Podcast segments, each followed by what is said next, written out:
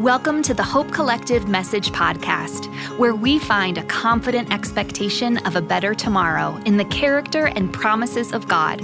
To learn more about who we are, visit thehopeco.com. Here's today's message. Good morning. Today's reading is from John chapter 1, verses 1 through 5. In the beginning, the Word already existed. The Word was with God, and the Word was God. He existed in the beginning with God. God created everything through him, and nothing was created except through him. The Word gave life to everything that was created, and his life brought forth light to everyone. The light shines in the darkness, and the darkness can never extinguish it. The word of the Lord. You guys can go ahead and have a seat. Jen, thank you uh, for reading God's word. God's word. Um, hi, everyone. Good morning. Happy Sunday. Uh, for those of you that I haven't had a chance to meet yet, uh, my name is Alex. I'm one of HopeCo's pastors and have the privilege uh, of kicking off a brand new series that we're going to be in for the next several weeks in the book of First John. Uh, before we get into all of that, though, uh, I want to say thank you to Jeremy uh, for the message from last week. If you guys did not get a chance to check that out, awesome message. Yes. Awesome message about how we think about ourselves and do we view ourselves more like the world views us, which would be these machines, these techs, these devices with inputs and outputs and efficiencies, or do I view ourselves the way that Jesus views us? As these things that have life, that have to bear fruit, but we have to be connected to something that's outside of ourselves in order for that life to come forth. This, these images of the laptop and the bonsai tree, I've caught myself this week talking about myself and others in these like device techie terms. I don't know if you guys have, but it's like, darn it, Jeremy, you stuck with me this week. Um, but one of the things that uh, we talked about even this week in a staff meeting that we had, uh, we had some ministry team leaders with us in talking about how this idea of the laptop and the bonsai, the device, and the growing thing, how it influences the way we think about how we grow and how we invite other people to grow. What do we expect of other people? And do we think about other people as these objects, as these machines, or do we think about them as these things that have life and bear fruit when they're connected to something outside of themselves? And so, as uh, we were going through this meeting, Jeremy shared that he had a conversation with somebody who actually worked at a bonsai tree farm. I, I, can't even imagine that. But the first day that this person walks onto the farm, he's like, all right, tell me what to do. What do I got to do to take care of these things? And the owner of this bonsai tree farm says, before you do anything, take a moment to listen to the trees. And if you listen to the trees, they will teach you how to take care of them. And so I'm sitting in this meeting, and two things are going through my head. The first one is I don't know if I could find a more appropriate bonsai tree farmer thing to say. I mean, that is not surprising at all. It's almost a little disappointing. Because it's, it's like when you're watching a movie and you know exactly what's going to happen next. And you're like, I called that a mile away. Like, that's, I, I wanted to be surprised by this statement, but it's like, listen to the trees. That is, you cannot say a more bonsai tree farmer thing. And the second thing that's going through my mind is I wonder how long it would take for me in that situation to be like, okay, look, Master Yoda, um, I was listening to the trees, and the trees said, I need to come talk to you. Because apparently, the trees think I don't know what I'm doing and that I need some help. So the trees would really appreciate if you gave me some direction. It's really not my idea at all, it's definitely the trees. But this challenge to how we think about ourselves and how we think about what it means to grow is something we actually need to keep in mind over these next eight, nine weeks that we're going to be in the book of First John because it influences even how we see ourselves in these moments.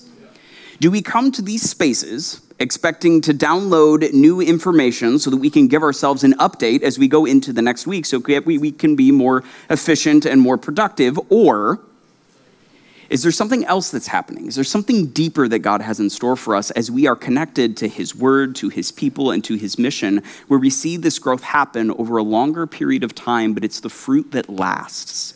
It's the fruit that matters. And so, as we come into these spaces and as we begin this new series, if you hadn't had a chance to go check out that message, do that because it's going to influence how we interact with each other, with God's word, and with, God is with what God is inviting us to be a part of in the days ahead as we dig into this series. So, First John. We are entering into this new series, and I'd like to give us all a question to keep in mind as we're kicking this thing off. And the question is this If there was an area of your life where you had settled for something less than Jesus, would you want to know? And I'm going to ask that question again, and I want you to think about the implications of your answer. Because Jesus can be very disruptive. And the way that you respond to this question could both ruin your life and save it at the same time. If there was an area of your life where you had settled for something less than Jesus, would you want to know? And I guess a follow up question to that would be what would you be willing to give up so that your hands could be open for what Jesus had in store for you? These questions are what we need to keep in mind as we dig into this series in First John, because First John is all about the life that God has for us in Jesus. But it's a life that we have to allow God to work in us as we learn to trust Him more and let go of the things that are getting in the way. First John is all about this idea that God's character and his goodness and his beauty and his truth has impressed itself upon humanity in Jesus and is to be expressed in goodness and love and truth into the world around us. But if the expression of our faith doesn't look the way that it looked for Jesus, the question is then have we actually let God make the impression that he wants to make on our lives? How do we allow God to impress his goodness and his character and his love on us so that we can express it into the world around us? And if the expression isn't happening, then where is the impression lacking? And so, as we kick off this series, uh, kind of three things that we're going to do this morning is I'm going to give a little bit more of an introduction to First John and the reason that we chose this particular book of Scripture. It's a big book. Why did we land in this particular area? I'm going to give a teaching on John 1, not First John, but the first chapter of the Gospel of John, and you'll see why as we go along. And then finally, a little bit of direction for how we engage with the book of First John in these weeks ahead. So, introduction, teaching, direction. So, why the book of First John? Scripture is a big book. There's 66 places where we could have gone and any number of verses that we could have attached to on this, but why the book of First John? First John is a timely reminder for God's people to stay true to what we know to be true in Jesus. It's a reminder for us to stay true to what we know to be true in Jesus. When we dig into the background of this letter, it was written by one of the earliest followers of Jesus, the disciple John. And it's written to a group of churches in a place called Ephesus that was in the middle of a cultural hurricane where everything that they had been taught to believe about Jesus and faith and what it meant to live the good life according to God had come under question. And not just from people looking in from the outside, People who would look into the life of people that follow Jesus and say, You're doing it wrong, you're missing out, or God is holding out from you. Why would you make choices like this when there's so much more that the world has to offer you? It wasn't just that the questions were coming from the outside, it was that people, even from the inside of the church, had begun to ask questions and actually turn away from Jesus and convince people to follow them outside of a life with God. And so there was this cultural hurricane happening on the outside and on the inside that had caused these believers to call into question what is it that we really believe? When this thing is so loud and so pervasive and so much, it's difficult to know what's what and who's right, and let alone what we're supposed to do as a result. And odds are good that if you're sitting in this room, you've probably felt similar to the people that John is writing to. We live in a time and in an age where so much that we have held to be true is coming under question. And even people close to us, people that we love, have started to call things into question and actually distance themselves from Jesus because they think that there is life found elsewhere. And so, what do we do? Where do we stand when this hurricane is raging around us, when there is a storm that is blinding out our thoughts and fogging our minds? Where do we go to find a firm foundation to land on? First John is a calm in the midst of this storm. And he is writing to remind everyone who is reading his letters of what is true in Jesus so that they can stay true to what they know to be true of this one who has shown up and given us life and light and peace. So that's why we decided to jump into this book of First John because we believe it's a timely reminder. It's something that we need in these moments. But if we're going to dig into the book of First John, we actually need to start somewhere else. We need to start in the Gospel of John, in the first chapter. Because if in First John the author is reminding us of things that we already know to be true, if he's pointing us back to things that he's already said, then we need to go back to those things. We need to find that source because that's where he's going to be reestablishing our foundations. That's what he's going to be drawing us back to. So before we get into the actual book of First John, we're going to take some time in the first 18 verses of John 1.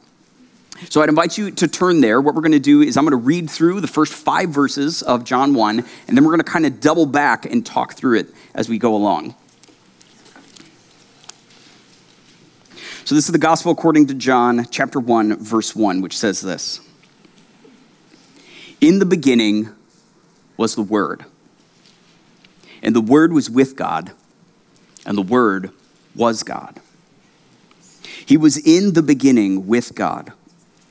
All things were made through him, and without him was not anything made that was made. And in him was life, and that life was the light of men. The light shines in the darkness, and the darkness has not overcome it. In these first five verses, John is sharing things that he will continually point people back to over the course of his entire life because he believes that they are that important for the life of faith with Jesus. And so let's go back. What is John saying in these few verses that are so important? These first three words in verse 1 in the beginning. Now, if you're familiar with Scripture, you'll recognize these three words as the first three words of the Old Testament, of the book of Genesis, where it all starts. John is deliberately echoing this language of Genesis because he's trying to communicate to his readers that something fundamentally new has happened in Jesus. And not new like we use the word new. We use the word new and it's kind of cheap. We talk about new and it's like Happy New Year. And it's like, we did this 12 months ago, and 12 months before that, and 12 months before that. And it's like, it's new, but some things are going to change and some things aren't going to change. And how new is this new year really? So we talk about new, and it's kind of this cheap, like, oh, I got a new phone, or even a new job, or a new house. We throw around the word new pretty loosely. But when John thinks about what has happened in Jesus, when he thinks about the difference that has occurred because the God of the universe has become human, the only place that he knows where to go is in this reality shaping foundations of our entire existence phrase in the beginning. Something reality shaking has happened in Jesus. And if we want to understand the implications of this Christmas thing that we just celebrated, and the fact that this little baby born in a manger is the God of the universe, we have to go back to the very beginning. Because what was God doing in Genesis 1? He was bringing order to chaos, He was bringing light to darkness, and He was bringing life to emptiness. And in a cultural storm where things seem chaotic and dark and empty of the life that God has in store for us, we are reminded that if God did it once, He can do it again in the beginning was the Word. John goes on to introduce us to Jesus, not as Jesus himself, but as this idea of the Word. I'm going to camp out here for a little bit because the word that we get translated as word in our English translations is the Greek word logos or logos, depending on how you pronounce it. And there's a lot of debate and a lot of commentary on what is John actually doing with this word. And the best way to understand it is that John is using one word to talk to two different audiences. One is a Jewish audience that's familiar with the Old Testament, with the story of God and his people, and God is and John is saying something to them, but he's also saying something to a different audience, which is a Greek audience. An audience that doesn't have all of that religious terminology and history, but has these philosophical categories that they're thinking through. John is using one word to talk to these two different groups of people. So when he introduces the word to his Jewish audience, they would be thinking of this idea of the word of the Lord that comes throughout the Old Testament, specifically in the books of the prophets, where they talk about the word of the Lord came to Isaiah. The word of God came to so and so. And what they understood this idea of the word of the Lord to be was everything that God wanted everything that God was thinking, his goodness and his character and his dream for the world made manifest in something that he had spoken to humanity.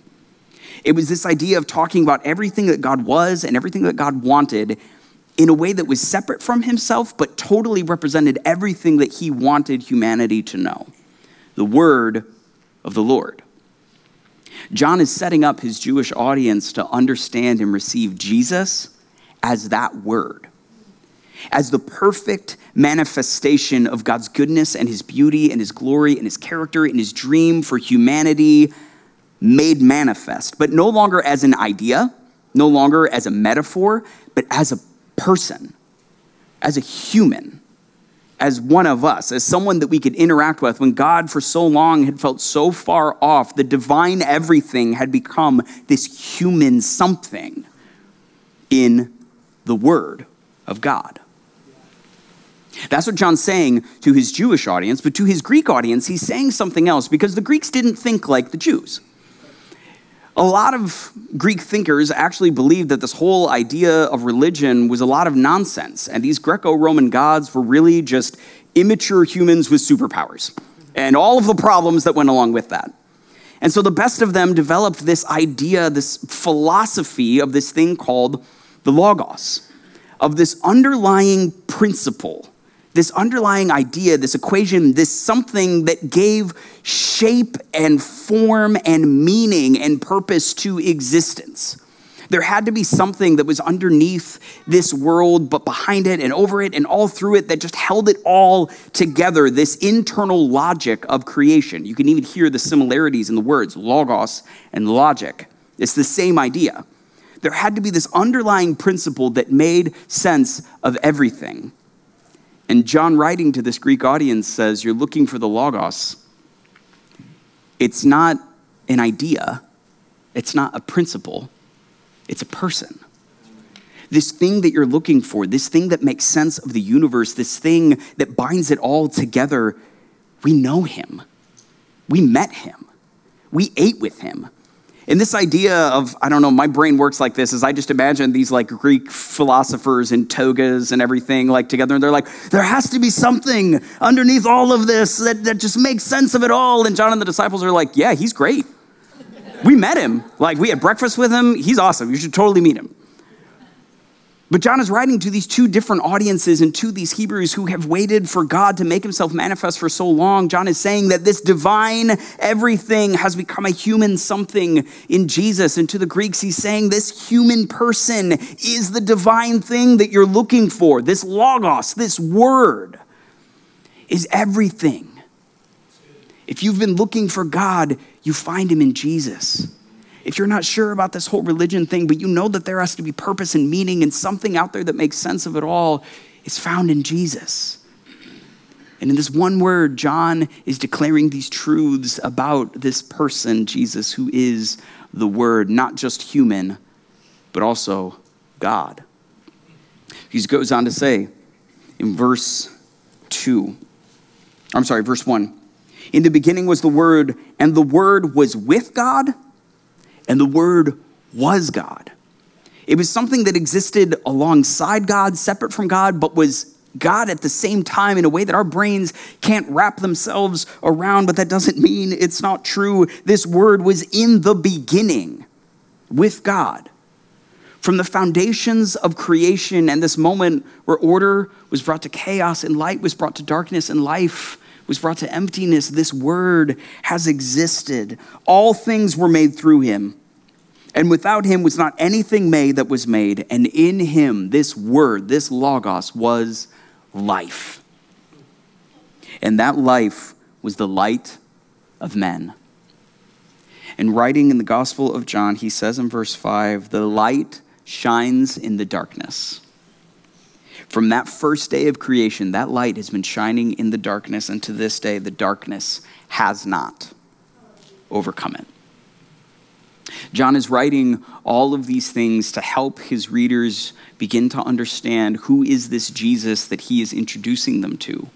Because later on in chapter 20 of John, verse 31, he actually gives us the purpose for why he's writing this gospel in the first place. He says, chapter 20, verse 31, he says, These things are written so that you may believe that Jesus is the Christ. He is the promised one. He's the Messiah. He's the anointed one. He is the Son of God, and that believing you may have life in his name. John is writing all of this because he believes that the source of all life rests in this one that has been sent as Jesus. And so, from these very first verses, he doesn't want us to miss what God has given us in Jesus, even going down in chapter 1 to verse 18. I'm sorry, verse 14. He says, This word, this Logos, has become flesh.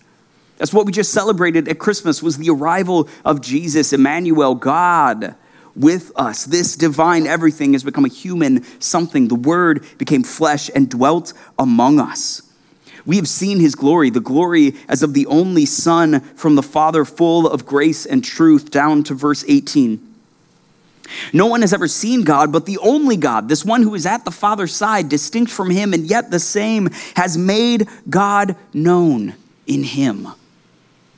Everything that we would want to be know that we would want to know to be true about creation, about reality, about life, about everything we find in Jesus. And John doesn't want us to miss this.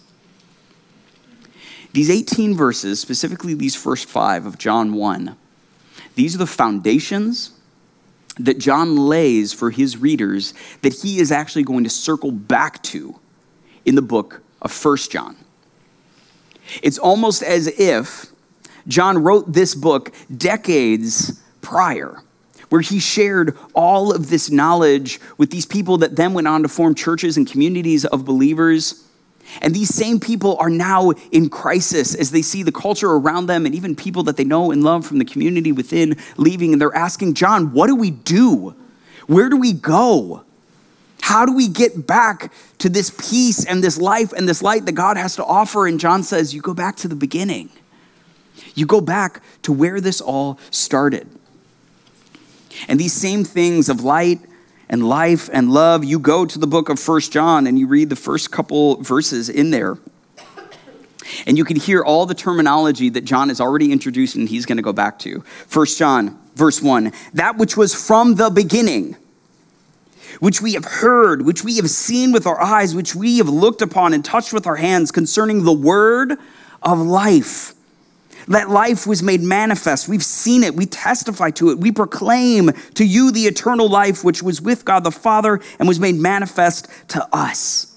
All of these ideas are founded in John 1, and John is calling us back in 1 John to reestablish ourselves in these truths.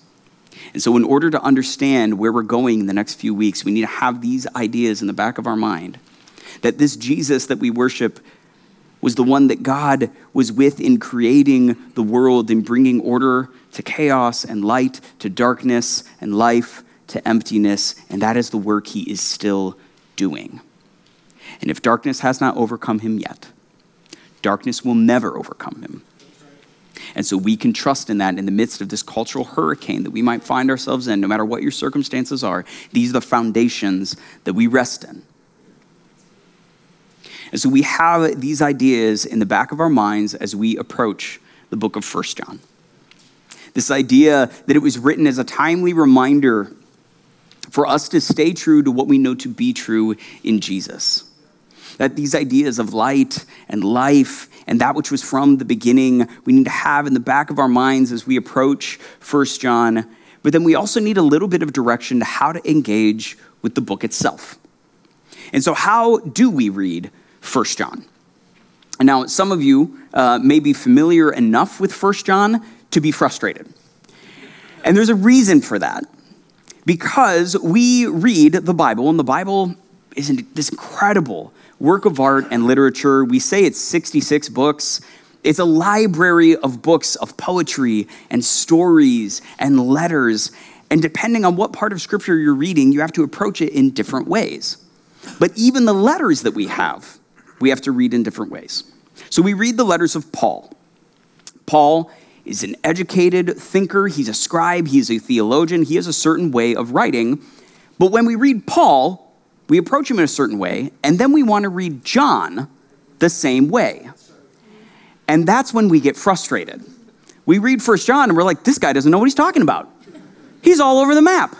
And there's a reason for that. Paul's writing is like a river. He writes in a way that is very linear.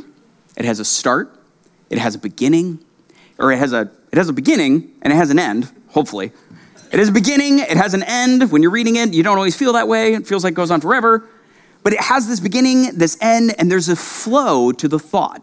Everything's moving in the same direction. It's very linear, it's very logical. If A, then B, and also C, but not D, therefore E. We love Paul.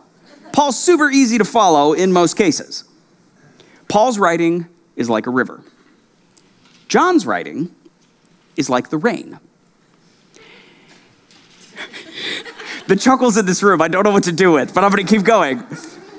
John's writing is like the rain, and we're going to go back to junior high science class for a minute and this idea of the water cycle.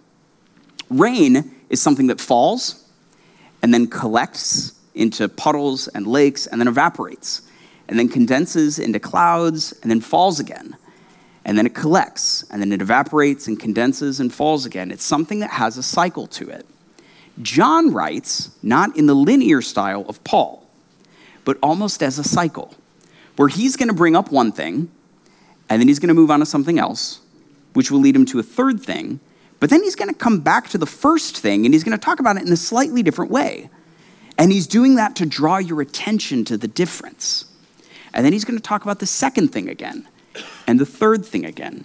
It's this literary style called amplification, where you're going through the same ideas over and over again, but they're getting greater and deeper the more and more you spend time with it. John is inviting us to immerse ourselves in the truths that he's sharing. And the more that we spend time in this cycle that he's inviting us into, the deeper and deeper into the truth and grace and beauty and goodness of God we will be able to experience. Because here's the thing rivers and rain both bring life, but they have to be engaged in different ways. And so, the thing that we need to keep in mind as we are thinking about First John and how to engage with it, the three things that I want to share with you the first one is let John be John. Let's not try to force John to be Paul. He's not Paul, and we're just going to frustrate ourselves in that process. Let's just take time to let John share and to immerse ourselves in that, which leads to the second thing anticipate confusion. Isn't that fun? Get ready to be confused. Here's the thing if you're confused as you're reading 1 John, that means you're probably doing it right. Confusion isn't a bad thing, it just means you're learning something new and it takes some time to process. If you got done reading First John, it would be more concerning if you were like, yep, got it, totally good. Don't even need to go to church tomorrow. We're all right. This idea that John is inviting us into is to take time to immerse ourselves in what he's sharing. So here's a challenge that I would give to you all is that once a week, at least, for the next eight weeks, I would invite you to read through the book of First John in its entirety once a week. And if you don't understand or fully grasp what's going on, that's okay. Because this is something that's going to take time. And this is where this illustration of the laptop and the bonsai comes in. If First John were something that we could just download and all of a sudden our minds are renewed because we just got the latest update, that would be one thing, but that's not how John is writing. John is writing for us to immerse ourselves, to dig our roots deep into the truths that he's sharing. And so the more we understand and spend time in the book as a whole, the more life we're going to find in the individual sections, because that's how John is inviting us to engage with his letter. Does that make sense? Third thing.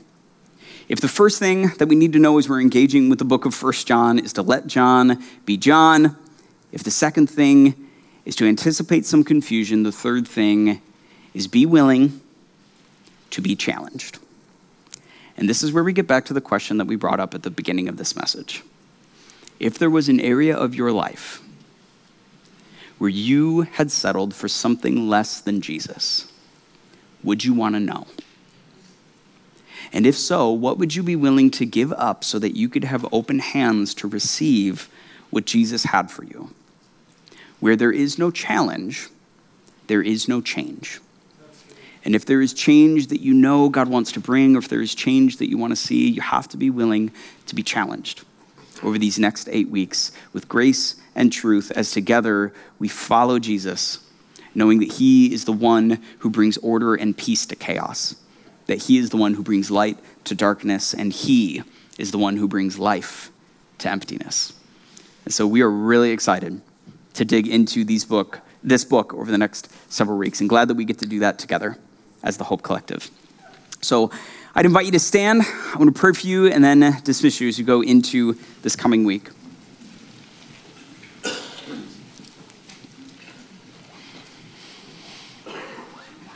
God, we are grateful to have the gift of Scripture, that you have let us know who you are in this word, and you are reminding us of who you created us to be. That there is an invitation in this book to a deeper relationship with you. We don't have life because we have this book, but this book points to you, Jesus, and it is in you that we have life. And so we pray that you would open up our hearts and our minds to everything that you have in store. And that as we leave these doors, you would help us to experience your peace in the midst of chaos, your light in the midst of darkness, and your life where things had seemed to be empty. And as we experience that ourselves, that we would become sources of the same for the world around us. We love you. It's in the name of Jesus we pray. Amen. Amen. Amen. Can we do one thing as we go? Growing up, one of the things my dad taught me, his generation taught us, is to be people of our word. Do you remember that? Remember when your word was your bond? If you said you were going to be there, it didn't matter what was happening, you were going to be there. We cancel so easy these days. Our word is our bond. Our yes is our yes. Our no is our no. Here's what I would love to do because I think it's a worthy challenge. As we dive in, we're in the book of John because we believe this is where God is taking us as a church, because of where God is taking us as a church especially in the culture we live in today. How many of you would say, you know what, for the next nine weeks, I'm going to commit to reading First John every week? Would you raise your hand and say, Amen? You don't have to, there's no pressure here. But I think sometimes when we commit and say, I'm going to put my name on the line to say, I'm going to do this, we're going to do this together. And so I'm going to be praying as God, as we do that, that God begins to reveal his heart. We're going to let John be John. We're going to be confused right? And then the third thing, we're going to be challenged. And we're going to grow as a result of that.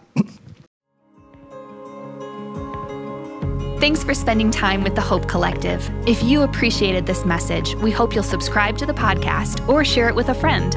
You can also leave a rating or review, which will help other listeners find us online.